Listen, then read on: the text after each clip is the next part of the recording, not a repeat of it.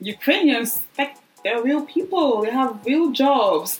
They, they're not harmful. The problem with welcoming people from Syria or Somalia or Nigeria or in these different odd countries is Mm. that they, they could be terrorists. That was what a man said on Twitter. The Russia and Ukraine war is not an African problem. What are your hmm. thoughts on that? you know, if it was if the roles were reversed, like they, we would not be welcomed, or at least the hmm. journey would be much harder for us. Wouldn't be as easy to be accepted into certain countries.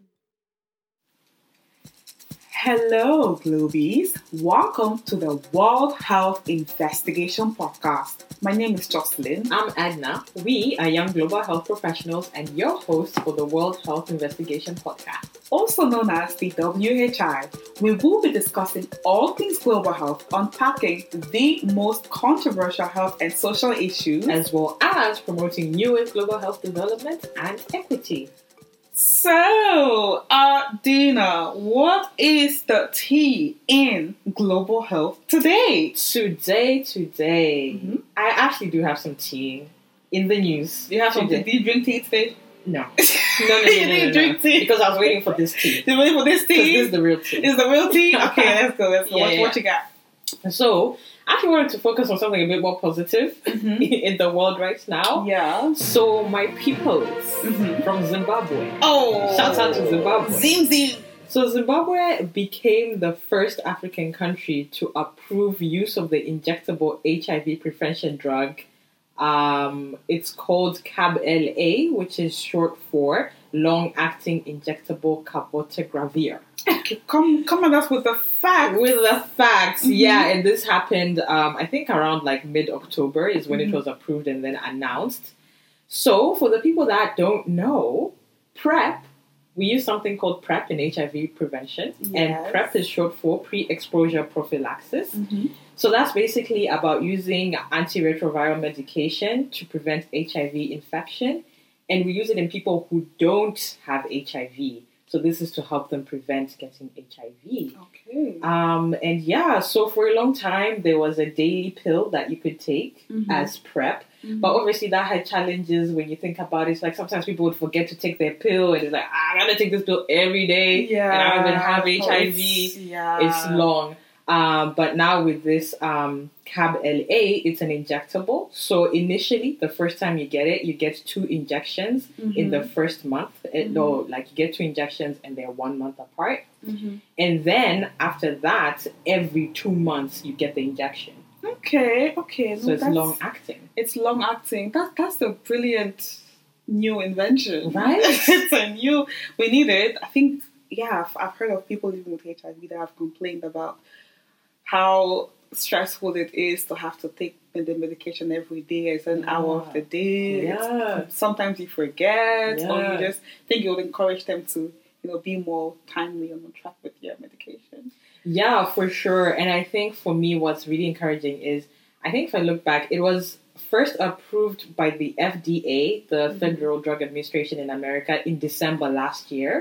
And now we're October 2022, and we have the first African country actually approving Come, it. You know, like historically, HIV, we remember how long it took to get HIV treatment treatment. to countries lower uh, to low and middle income countries. So it's really, I think, encouraging to see this and to actually see like an African country prioritizing like different, you know, methods of prevention for Mm. people who, who don't have HIV yet. don't have HIV. Yeah. that's brilliant. Yeah. lovely news. Shout out to Zim. Shout out to Zim. We're waiting for the I rest of you now. She is Zim now, so we will not rest. I am will Zim now. She is. Are you Zim or you Sis? I am both. You're both. Why can't I be both? Hmm. See, Edna, yeah, she was always conflicted. Conflicted. Conflicted. I'm never conflicted. you know who's conflicted though? Who's conflicted? People who are in war. Ah! How People did you in manage to switch it?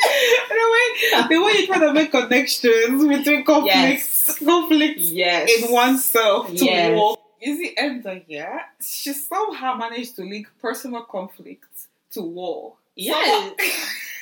How is there a connection? I am doing my duty as a good co-host of this podcast to make all these transitions, Transition. and links. And links. Okay. In fact, Jocelyn, mm-hmm. I know you were in the streets of the world. Oh, You were just walking around, the streets, thinking about what are the statistics? the statistics Yeah. in the streets of the planet Earth. Yeah. The streets Yes. of worldwide global health. yes, I know I'm literally stretching this joke. Anyways, so while a full picture is yet to be established, the UNHCR, Mhm. which for those who don't know what does it stand for, do you know? Yes, I know this one. United Nations High Commissioner for Refugees. Okay, okay. I actually put her on the Yes. spot there, and she she Yes. she got it right. Yes. High Commissioner for Refugees. Mm-hmm. Okay, so they estimate that global forced displacement has reached 103 million as of mid 2022. 103 million. 103 million are currently being displaced across the globe. Yeah. Yeah, that's the fact. A lot of people. It's a lot of a lot people. of people. sometimes we tend to think when you think of uh, of refugees and moving across the world, you may think it's a certain group of people, um, but it's actually 103 million. So it's Yeah. quite a lot. Yeah. That leads me on to my next point about how many refugees come from which countries. So, more than seven in ten of all refugees under the UNHCR's mandate and other people in need of international protection come from five countries. Can you guess? Just five. Um, off the top of my head, Syria. Mm, I just know back in 2015, Yeah. uh, there were a lot of people coming from Syria. yeah. Um, and then this year, I wonder if Ukraine is on the list Mm, because of the war this year. Yeah, actually, you are correct. Those two are on the list. Uh, we have the Syrian Arab Republic with about 6.8 million. We have Venezuela, Ukraine with 5.4 million, Afghanistan, and South Sudan. Ah, okay. So these are the top five countries Mhm. that occupy that um, tend to uh, have the most refugees. I, I mean, in terms of this statistic, it's about 74%. You know what I found interesting? Actually, I just thought of it now. It's like it's actually like from different continents. Yeah. Like I feel like I'm not gonna lie. Some people they tend to think war is just in the Middle East for some reason, Mm. and it's just people of a certain skin tone and they look a certain way of a certain way. religion that are coming in as immigrants. I think she won there. You won there. I went too there. soon. I went there. You didn't waste time. You I didn't waste time. But sorry, carry on. Carry on. Tell me more. So, what is I found interesting is also that Turkey hosts the largest number of refugees with Mm. 3.7 million people, Wow. and Colombia is second with more than 2.5 Mm. million, including other people in need of international protection. Wow.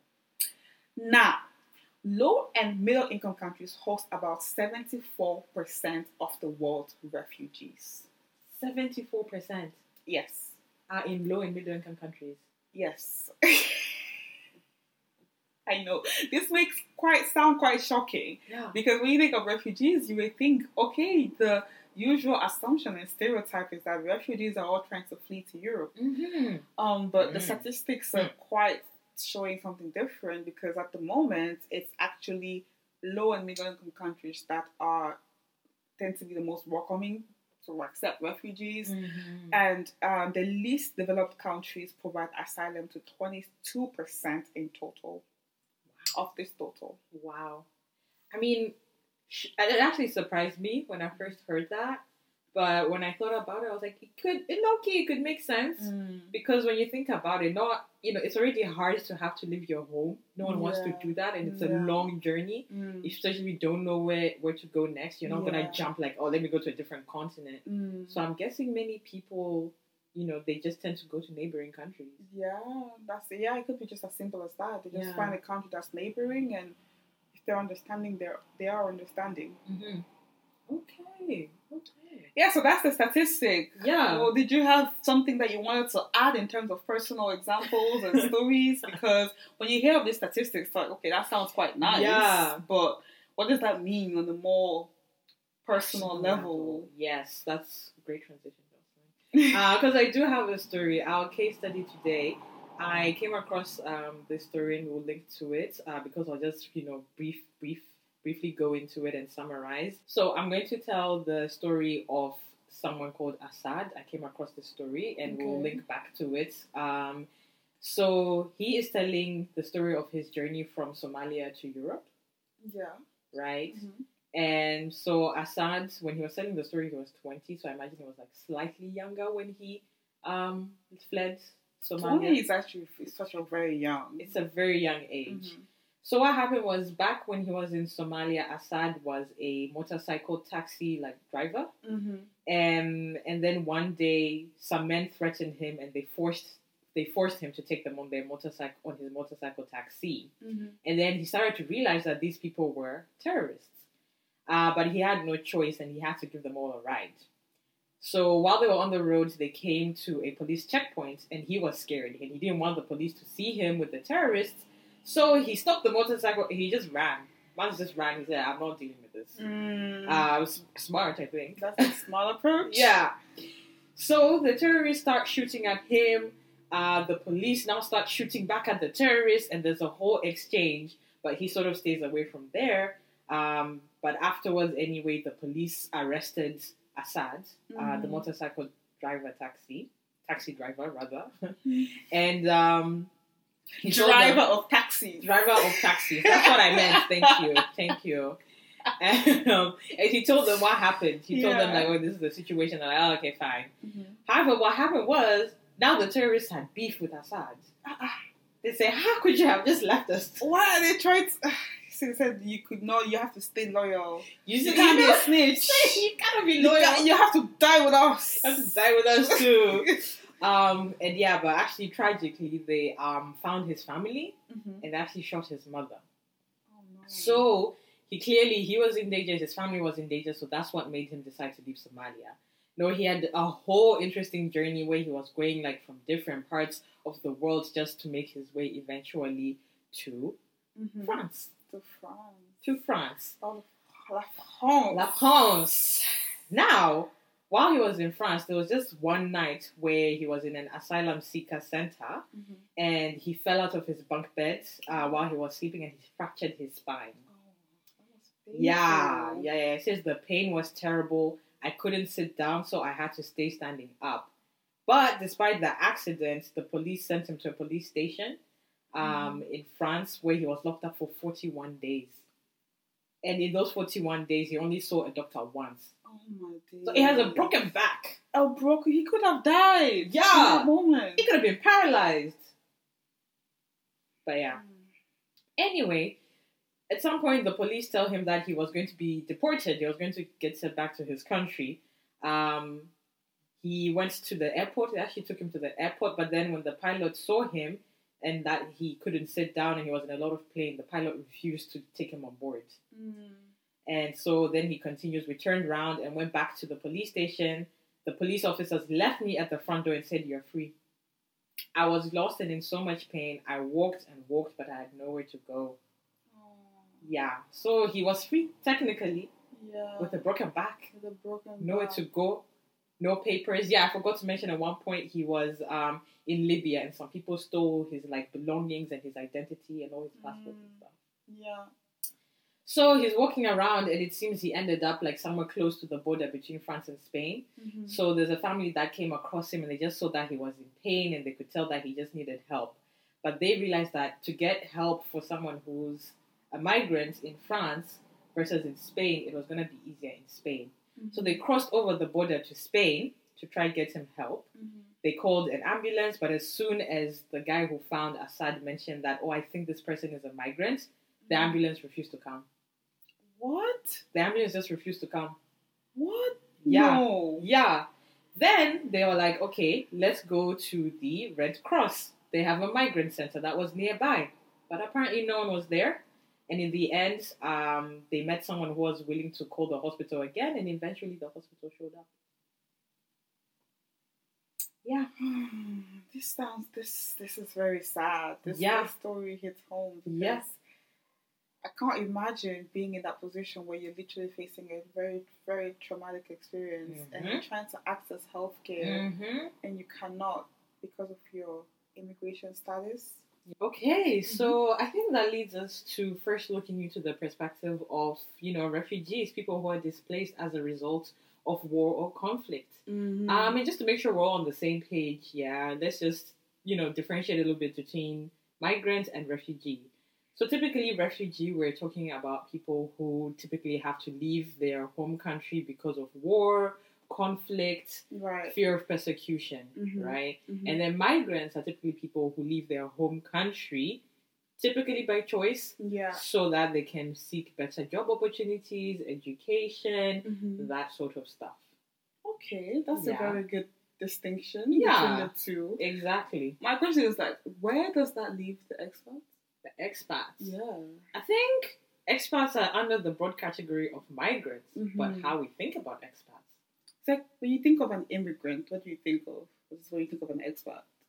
I like I know it's wrong, but I think of like a refugee. I think of someone who's Mm. fleeing from persecution. Like someone like me right now. yeah, Like I'm not from the UK, yeah. but I moved to the UK. You are a migrant. I'm a migrant. Am I an immigrant? That's a great question. Because I moved into the UK. You, yeah, you did move into the UK. You are an immigrant, I think. I'm an immigrant. So I think the, the the the definition sometimes is different when you have like someone coming from the US into uh, Tanzania. Mm, They're an expat, right? they get called an expat. An expat. So I just think it's it's it's just interesting to have these these different definitions. yeah, I mean, I think there's definitely something to be said, and we were seeing it as well. I think last year, at some Mhm. point when the US was pulling out of Afghanistan, yeah. and a lot of people were trying to move to the US or UK or whatever it Yeah. may be, but clearly there were certain.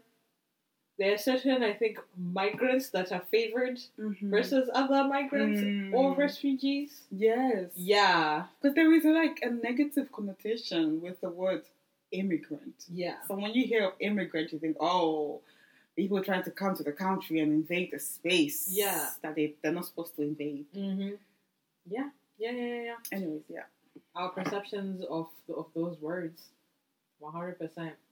So I think one thing that was interesting for me was to look at how different countries in Europe have so far like reacted to immigrants or Mm. refugees specifically Yeah. when it came to healthcare. yeah. So some of you may have heard of the UK's hostile environment policies.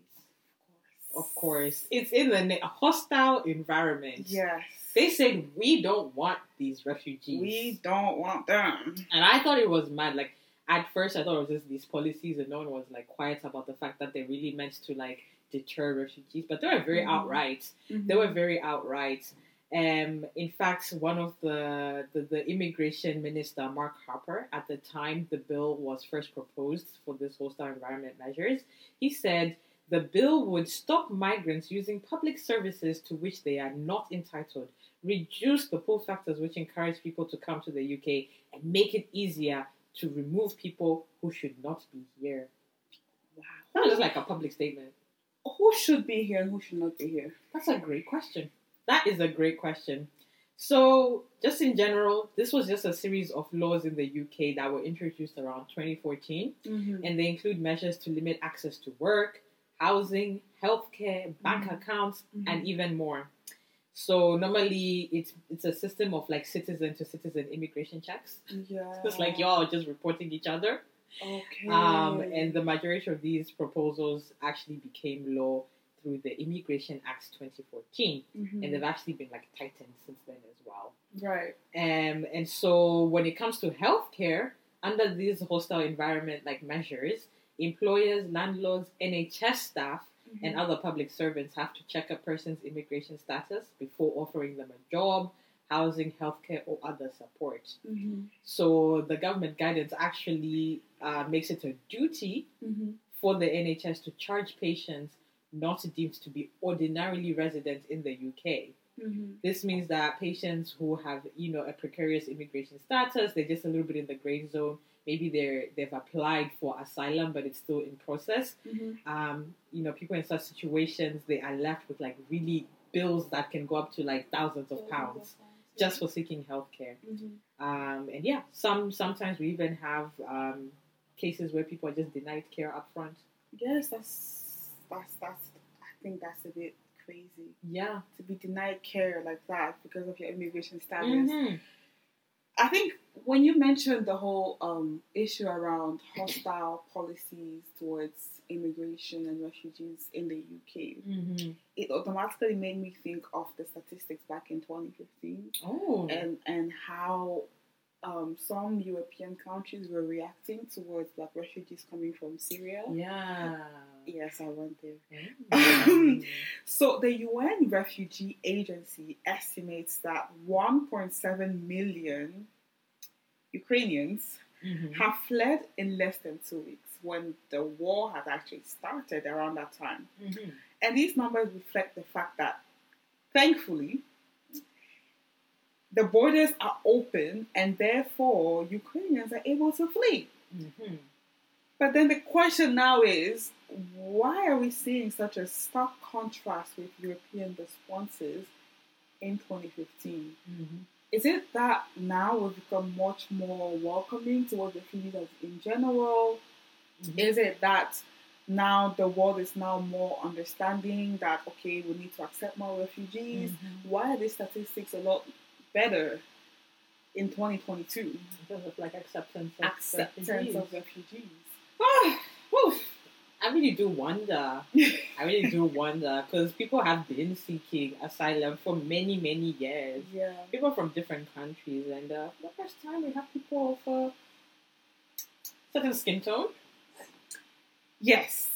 Um, that have been affected by a Mhm. conflict hmm in a very serious way. That people that they require refugee, Yeah. refuge rather. hmm Um, yeah, that I'm not gonna lie. That's my personal point of view. I do think that race plays into it. Yeah. race, religion, proximity to like the cultures where I do think a lot of like European countries, Ukraine is part of Europe, they're able to like identify and empathize with Ukrainian people compared to people they perceive as being from further away, people from Syria, South Sudan. South Sudan. You know what I mean? Yeah, I That's even, just my opinion. hmm No, that's that's very valid. Like I even came across a tweet that that was saying in response to this that um, you know Ukrainians like they're real people. They have real jobs. They they're not harmful. The problem with welcoming people from Syria or Somalia or Nigeria or in these different odd countries Mm. that they they could be terrorists. That was what a man said on Twitter. Mhm. Um, well, what are your thoughts on that? And and I try, you know, war is bad. Mhm. Everyone who's experiencing war, it's it's a hor- it's a horrible situation, and I don't want anyone to go through it. And I will say I saw similar things, and they kind of they, they, they made me mad um, because I was. It really highlighted to me the fact that even in the middle of crisis, like racism can be like so pronounced like this in the Mhm. middle of a war. Mhm. Um, and I say, like, you know, what the Ukrainians were going through is terrible, and we should definitely, you know, offer refuge and all these things. It's a good thing that it was so easy for them to find uh, refuge. Mhm. However, um, I do think. I don't know what to call it except racism. I don't know. it's it, it's I want to call it racism. I mean, people may find this a bit controversial to accept, yeah. but I, I even came across some posts on social media around like some uh, students, international students in Ukraine at the time that were Mhm. denied buses. Exactly. Like they were trying to transition, they had to walk for hours, and some people, like Ukrainians, were able to access buses to transition into a new, a different country, a neighboring country. Mhm. But with some of these international students, some of them were Nigerian, some were uh, Congolese, like basically like in West, Af- West African refu- um, West African refugees um, fleeing from Ukraine. Um, yeah, they were denied Yeah. transport transportation. They were denied transportation. You had a lot of reports of them, like uh, when they were queues to get into a train, they'd be Mhm. sent to the back of a line. Um, and it wasn't, yeah, it was a lot of uh, students as well, because a lot of students from like uh, Indi- India and um, African and Caribbean countries. Yes, and and I think studied there. I, I I think that I find it interesting because the reaction that I've seen from people from the global so- south, that is like Africans, like some Asians, some Latin Americans, on social media was that some people are like, okay, this is not my problem. Like Mm. the rush, which is a bit, it's a bit, it's a bit of a bold thing to say, right, Mhm. online. But I've seen people say the Russia and Ukraine war is not an African problem. What are your thoughts on Mm. that? Do you think that they shouldn't, that they wouldn't if something was happening back home, they would not welcome us like that. They Mm. wouldn't welcome the people like that. So should other nations be con- equally concerned for these people?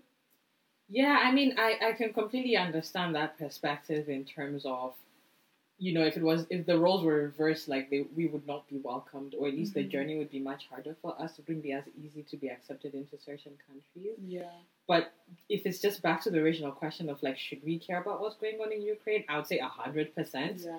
Um, we've been talking about the cost of living crisis, and we've been talking about how specifically the war uh, between Russia and Ukraine is exacerbating that situation because you know it's two countries that you know are involved in a lot like supplies for gas, supplies for food, Grain. A lot of you know countries in Africa right now they're going through a lot of like food food security, a lot of food insecurity problems Mhm. right now Mhm. as a result of uh, this, this this current war. So should we care? Yes, Yes. I think you should care. I agree. Everyone in the world should care. I agree with you. A war in one between two countries affects everyone. So Mm-hmm. if you think that it's not going to affect you because it's not your problem, I mean, Mhm.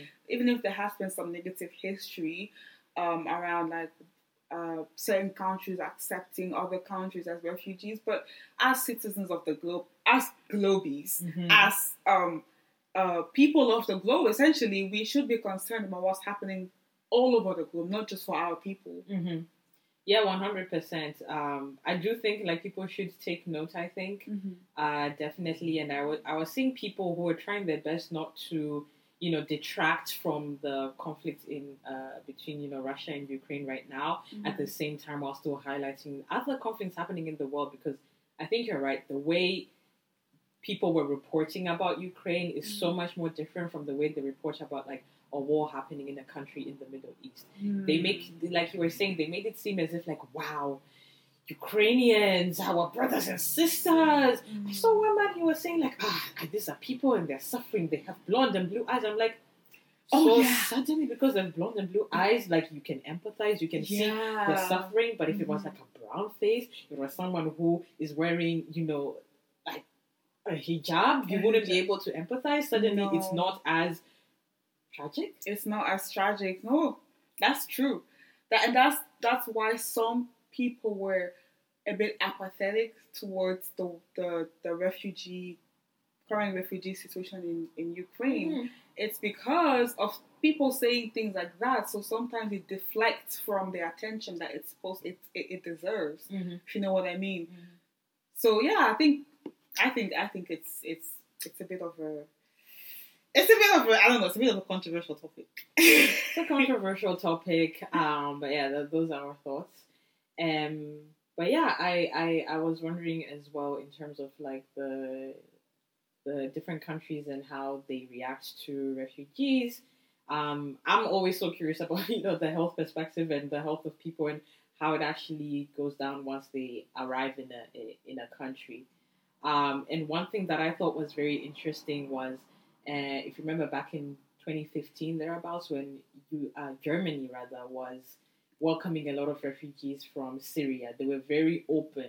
In fact, I remember the chancellor at the time, Angela Merkel, she changed a law in the EU that typically said that asylum seekers had to stay in the country where they first landed, like they seek asylum where they first landed. But then Mhm. she sort of like, you know, went against that law and was like, no, you can come all the way to Germany. Mhm. And what I liked about what they did in Germany is they actually put in a lot of effort to try and like integrate Syrian refugees into their Mm. healthcare system Mm. by actually looking at the fact that hey, we have a lot of people uh, who back home in Syria were like qualified healthcare professionals. Like, yeah. how? Why don't we just actually try to get them to you know uh, help in our own healthcare system? What do you Mm. think about that? Is that is that controversial? Do you think that actually makes sense to, to do? to have health?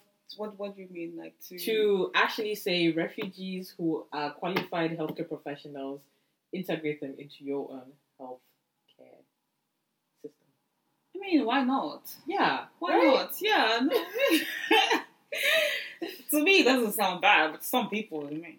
yeah and then that's the other thing that i was that i thought was crazy because when i was looking into like have other countries tried this before and yes other countries have they actually try to retrain um you know refugees and like just get them qualified in the country where they are now mm-hmm.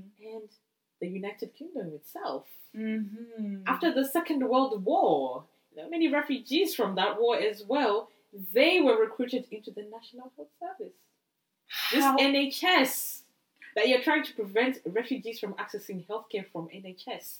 It was also built on the backs of refugees. How ironic. Hmm. How interesting. Hmm. Hmm. Hmm. Just some interesting facts there. no, it's it's it's it's quite interesting because um now it's now like we've seen like some refugees that try to access the NHS Mm. and usually the response is, you know, you you pay up front. yes. You pay up front as much as the NHS is, is free for everyone else, you pay up front. I know for me, Mhm. um I had to when I moved to UK and I had to apply for a visa initially, Mm. I had to pay an immigration health surcharge Surcharge, yeah. um, which was really expensive. Ah, ah, it was really Yeah. expensive, and now it's like to know that this was founded Mhm. based on you know the integration of refugees into a new healthcare system. I just I find it quite fascinating. I find it very interesting. Um, but I was also thinking, do you think countries should have an obligation to just accept refugees? Ah, Edna, it was coming at me with heavy questions. I mean, yeah. that's what we're here for. I think I don't know. There's not. I don't think there's a yes or no answer to Mm. this question. Mhm. I do think that there are some countries that have that have a much higher capacity to welcome refugees than others. Yes. There are some countries that are developed that know they can Mm. welcome refugees, and there are some countries that cannot. Mhm. But we have to remember that refugees are people of the world.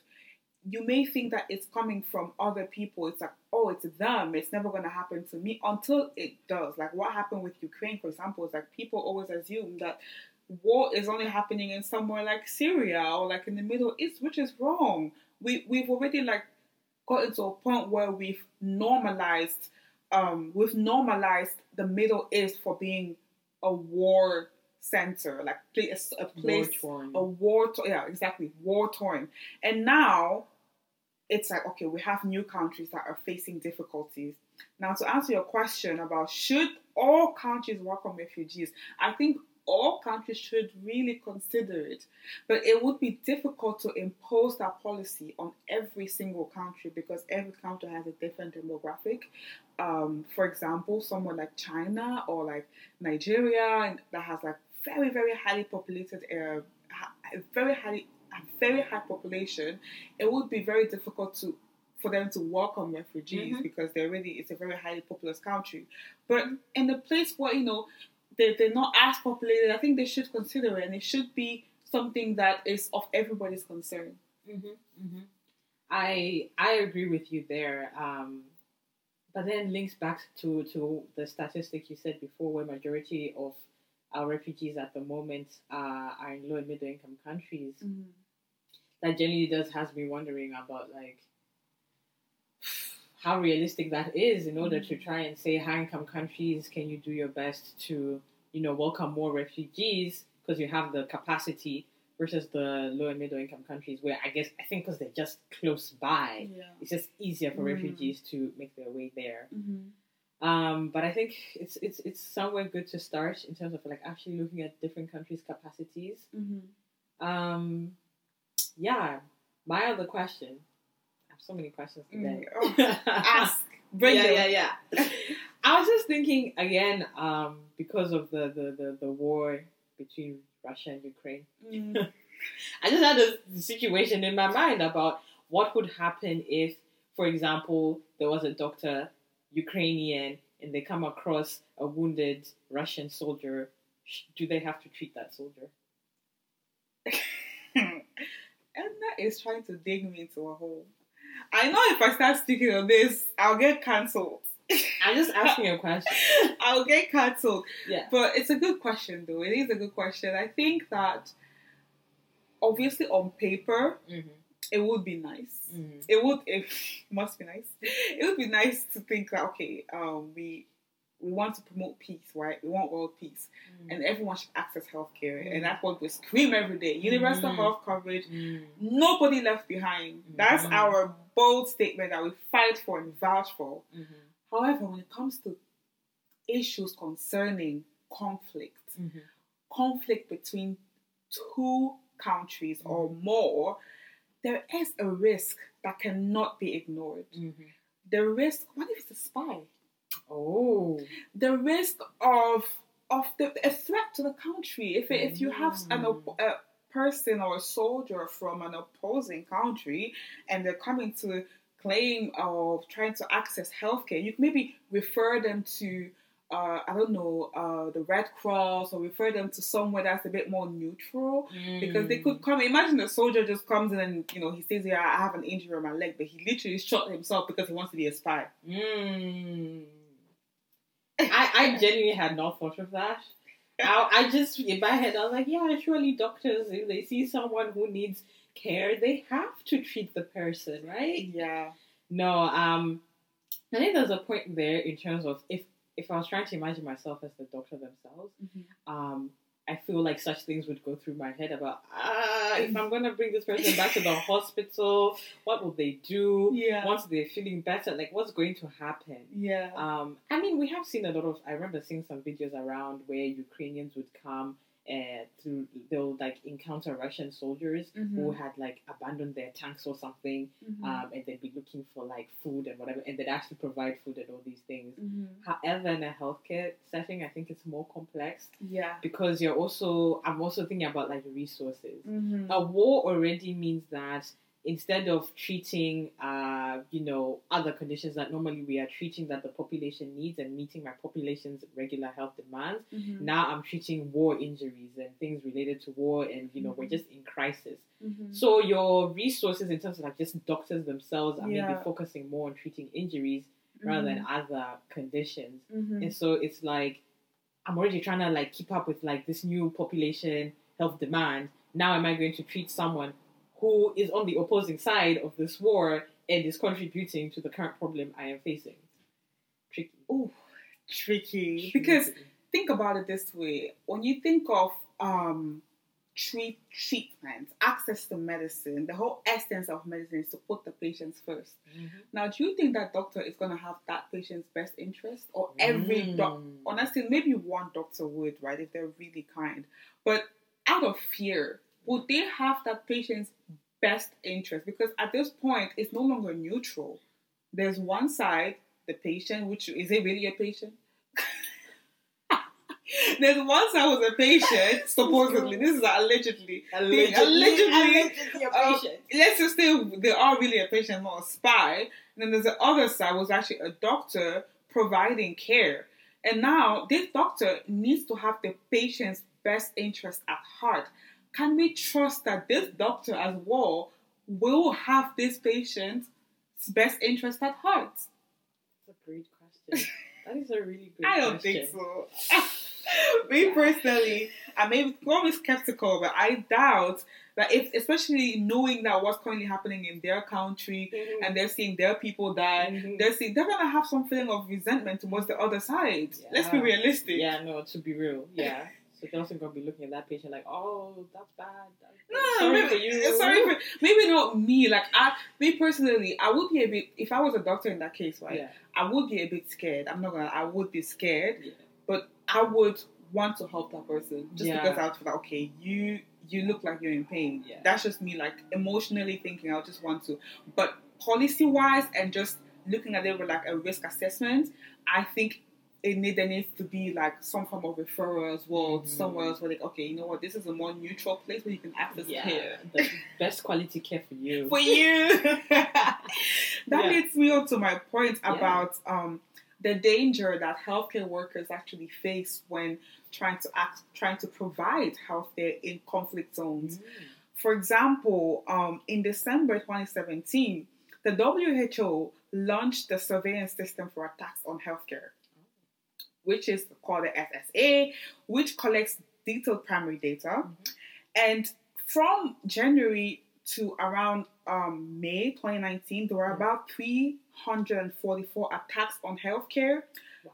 which yeah, which were recorded, and leading to 53 deaths and 262 injuries of healthcare workers Uh-huh. and patients. Oh, hand pay. Okay. Yes, Because I'm sorry, I'm guessing this is you know 350 healthcare, uh, 350 attacks on healthcare in terms of like healthcare professionals themselves, but also like healthcare facilities. yes, there 200 344 attacks on healthcare, poor. and then professionals 53 deaths actually due to that. So it could Mm. be linked to uh, bombing, it could be linked to any form of attack in general. Was recorded during that short span of time. Now, amongst all the seven countries that have reported those attacks, most of them were actually from Ebola affected areas in the Democratic Republic of Congo and had which have recorded the highest number of, of attacks. Now, I remember back in 2019 when I was hearing that um, MSF workers are being attacked.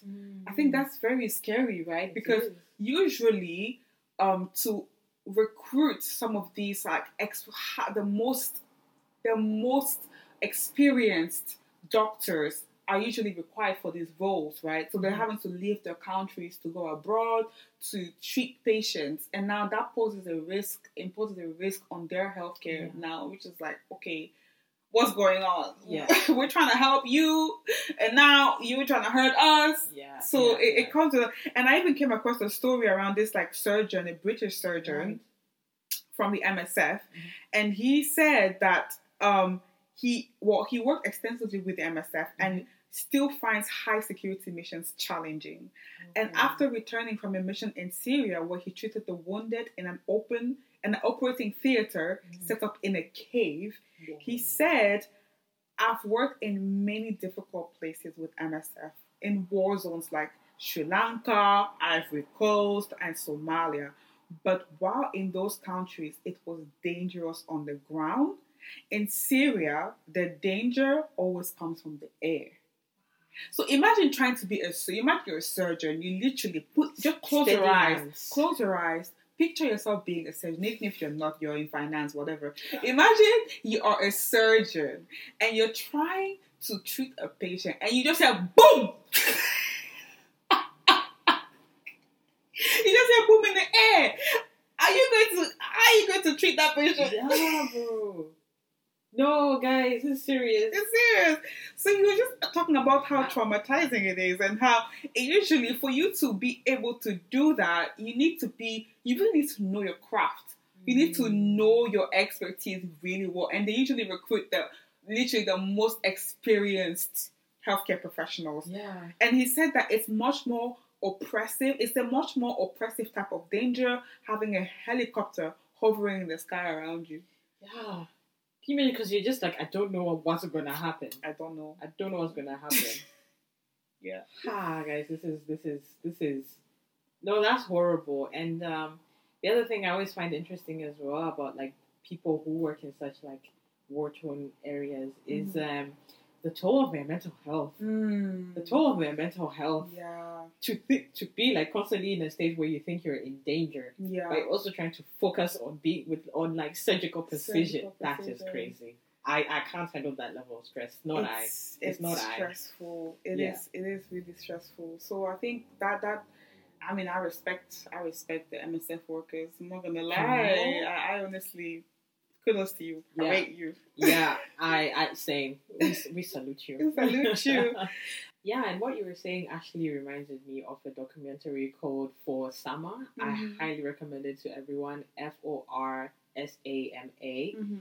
Um, it's essentially about um, this woman. She's filming the documentary from the perspective of like a letter she's sending or like a video she's sending for her daughter called Mhm. Sama, Mhm. uh, who was born, I think, you know, around the conflict when the uprising in Syria happened. Yeah. Um, and she basically, that family, what they had to do because the husband, I think, worked in a hospital, Mhm. they ended up like camping within like the hospital um, and that's where they would be most of the times. And she Mhm. was pregnant, gave birth to the kid during the, the, the conflicts, during the peak of the conflict, trying to raise this kid at the same time they're in this hospital. Wow. Every day they're seeing people who need treatment, people Yeah. who, from like injuries, people who Mhm. are pregnant and still need regular care. Mm. Um, you know, it goes through like, you know, people they lost along the way, like sometimes Mhm. doctors, like they go out and then they just Mhm. they yeah it's it's i think a great one to just see the realities of what it is like Yeah. um, in a healthcare setting Setting. during war especially that Mm. idea of like when there's air raids and just bombings all Bombing. over Mm. um, it's it's it really is a good one um, Mm. because we can say a lot of statistics and we know a hundred million is a big number but sometimes when you see it happening to one person then you try to think like ah, how many people How many happening people? Yeah. yeah yeah highly recommend Yes. No. That's that's really. Let me tell you that it's really sad. it is That leads me on to my point. I want to stay positive here. okay What can we do better? What can be done better? what can be done? How can we end war, Edna? First of all, how do we? Because to me, when you ask me, what can we do better? I'm like, can we just stop fighting? can we stop? Let's stop the war. Can we stop the war? Can I- we? I think I personally don't think it's possible to stop wars. Mm. Um, me personally, maybe a cynical view, but I think history repeats itself. Mm-hmm. Um, war has been a huge part of human history. Mm-hmm. Uh, I think war is used as a means to an end. Mm-hmm. Um, you know, there's a lot of strategy that the Mhm. politicians use these days, but sometimes when that strategy is not working, the diplomacy is not working. We, I don't want to sign a treaty. I don't want to do negotiate. I want to just go to war. I'm just gonna invade and do it by force. I think Mm-hmm. we see that happening a lot in history, and it's like it's just it's part of our nature almost. I'm sorry to say, like just conflict, just Conflict, fighting and fighting. yeah. Do you think that people actually want to end war? Do I think people? I think us as like regular citizens, yes, we want to see an end to war. Mm-hmm. Our politicians, I don't know. Mm-hmm. I don't know. I think some of them will say Some of them, yes, yeah. of course, we want peace, we want prosperity, blah Mhm. blah. But I do think there's some that think it will always be necessary, and so I don't think they generally want to end it. But Mm-hmm. there's definitely a sense of like we must always be prepared. We must always be prepared. No, that's What do you think? What What do I think? Yeah. Do you think we can end war, and do people want to end it? Do people want to end it? That's a that's a great question. See, I may sound mushy. I actually sound mushy. I think it's it's possible to end war and put an end to a war if everyone really decides let's all come together and do this. Um, whilst there has been um, there have been efforts that have been made, like we've seen it with you know the UN and you know all these different places.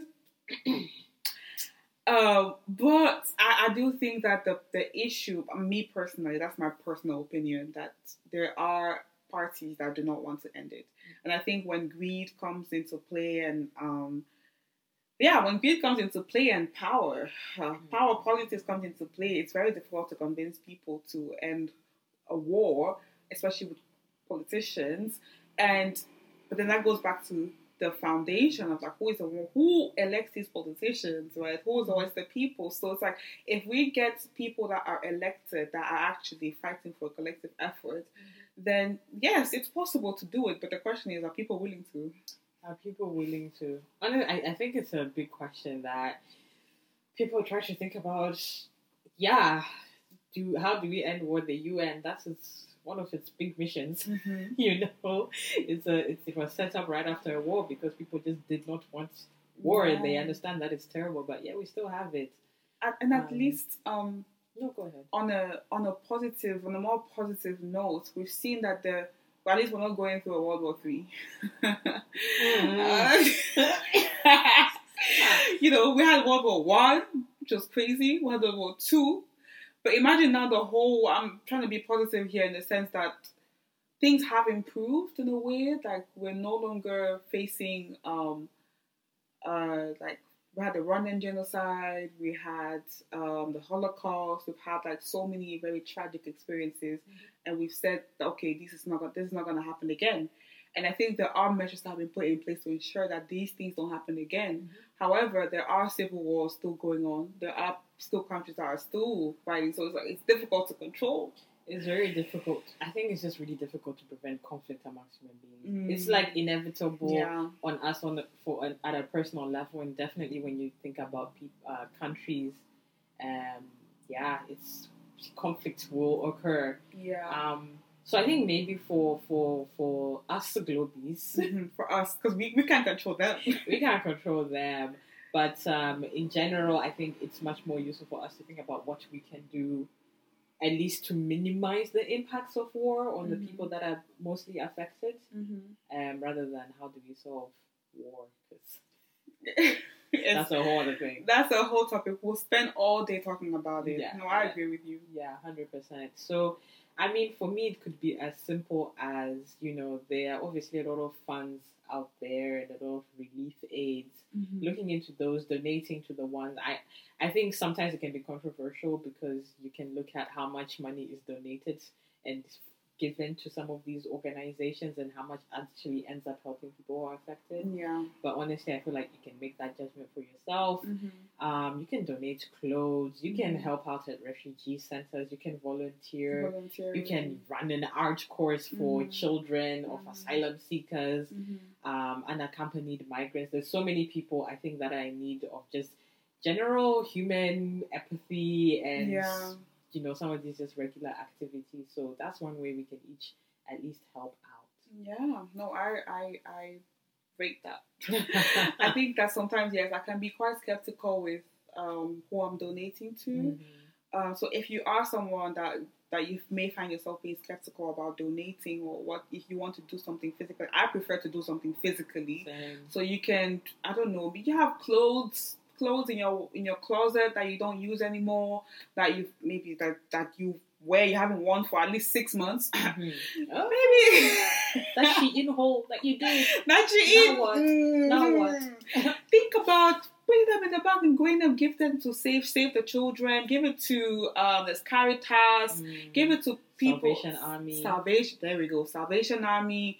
There are these organizations where you can actually donate, or you could decide to maybe go more upfront. Even like within the country that you're in, just Mhm. try to find people that you can go ahead and speak to. Maybe spread awareness Mm. or even your expertise. Like if you're if you speak English, you could I don't know um, help if you know a refugee, especially because now we're having this whole Ukraine um, and Russia war, and you have we're having refugees coming into into um, the UK. So if you're someone that's living in the UK and you know you want to help out the refugee, there there are courses. I think that there are local authorities that offer um, schemes Yes. for you know, British people to help out uh, Ukrainians in terms of like English and just like housing in general. Mm. Yeah. Yeah, hundred percent. And the other thing I think that um, I thought was great when I was reading about the um, what are they called? No, I was just talking about them. the the the measures. Oh my days! Why am I blanking? The measures. The measures. Mhm. You remember the measures? Yes. Uh, sorry, the hostile environment measures. I got Mhm. it. There you go. the hostile environment measures um, is I saw there was a response, a huge response from doctors and healthcare workers from the NHS. You know, there was a whole docs not cops movement, Mhm. patients not passports. So I think it is also very important for people who are also healthcare workers, people who provide healthcare, to Mhm. advocate for you know the maximum number of people to get access and not to have to be charged thousands and thousands of pounds Mhm. um, when they are just in no position to pay that amount of money. It just it just does. I'm sorry, it does not make sense It to ask not. refugees, Mhm. someone seeking asylum, to pay that amount of money. It's Yeah. like I've come here with very Mm. little. How am I gonna make that work? Mm. Um, so definitely, if you can, uh, patients not passports. They have a whole website. If you want to get in and you know uh, advocate through them, that's another avenue. Yes, and another thing I can think of is spreading awareness. Mm. As we mentioned earlier, that there has been a higher acceptance of refugees in the recent years in comparison to 2015, and it's simply because there are places where currently where there is war and people fail to acknowledge it, or either they fail to acknowledge it internationally, or it's a matter of okay, we're used to hearing about ref- uh, war in this particular country. For example, I know with Cameroon, for example, there's the Anglophone crisis that has been going on since 2016, but because it's quite a small country, um, it, it hasn't gotten as much international attention. It hasn't Yeah. gotten as much, but there are there has been like a civil war between like the francophones and the anglophones, and people have died. People have lost their lives. I have friends that have like lost their lives due to that. People I've heard of mm. people that have lost their lives due to that, and simply because there's there's I've seen people spreading awareness, but literally at the moment it's only Cameroonians doing it. I've seen only mm. mostly it's literally Cameroonians doing it. So I think maybe like looking out for each other, like just because you know you may not be from that country, it's it doesn't mean that you shouldn't be concerned. Like we should all look out for each other Yeah. and be concerned for each other. Yeah, hundred percent agree. Mm-hmm. Agree, agree. And on that note, we'll wrap things up. Yes. Thank you so much for joining us. Uh, heavy topic, but you know we try to touch on a lot of different things, uh, different perspectives. Yes. Uh, we hope you enjoyed that discussion. If you did, you know, please leave a like, subscribe to our YouTube channel, subscribe on Spotify. I am Edna. And I'm Jocelyn. We are young global health professionals and your host for the World Health Investigation podcast. podcast. And please, please, please, please, please, if you are in London, we are mm. having a debate on the 9th of November 2022. It's in a few weeks' time. Please register if you haven't, and you get your free tickets. It's going to be a heated room. We're tackling the most heavy healthcare topics. Mm-hmm. We've given you a flavor of what this is about. We're going to touch on different things. If there's anything you want, if you want to have a say, please feel free to DM us in our socials. But get your tickets ASAP because we're inviting guests from very, very different backgrounds in different multi in a multidisciplinary setting. So please, please, please get your tickets ASAP. Uh, yes. Thank you. And if you want to follow us, if you want to see all of what we're doing, stay up to date with what we're doing, follow us on Instagram, Twitter, at underscore, no, at WHI underscore podcast. And you can also find us on Facebook and LinkedIn. Just look up World Health Investigation Podcast. You can follow us on YouTube, subscribe to our channel, Subscribe. subscribe. Subscribe. Just press the button. Right now. You're already here. You're really You've here. made to the end. You're already here. Just you might as well You press subscribe. well. Thanks. Thank you very much and have a lovely rest of the week.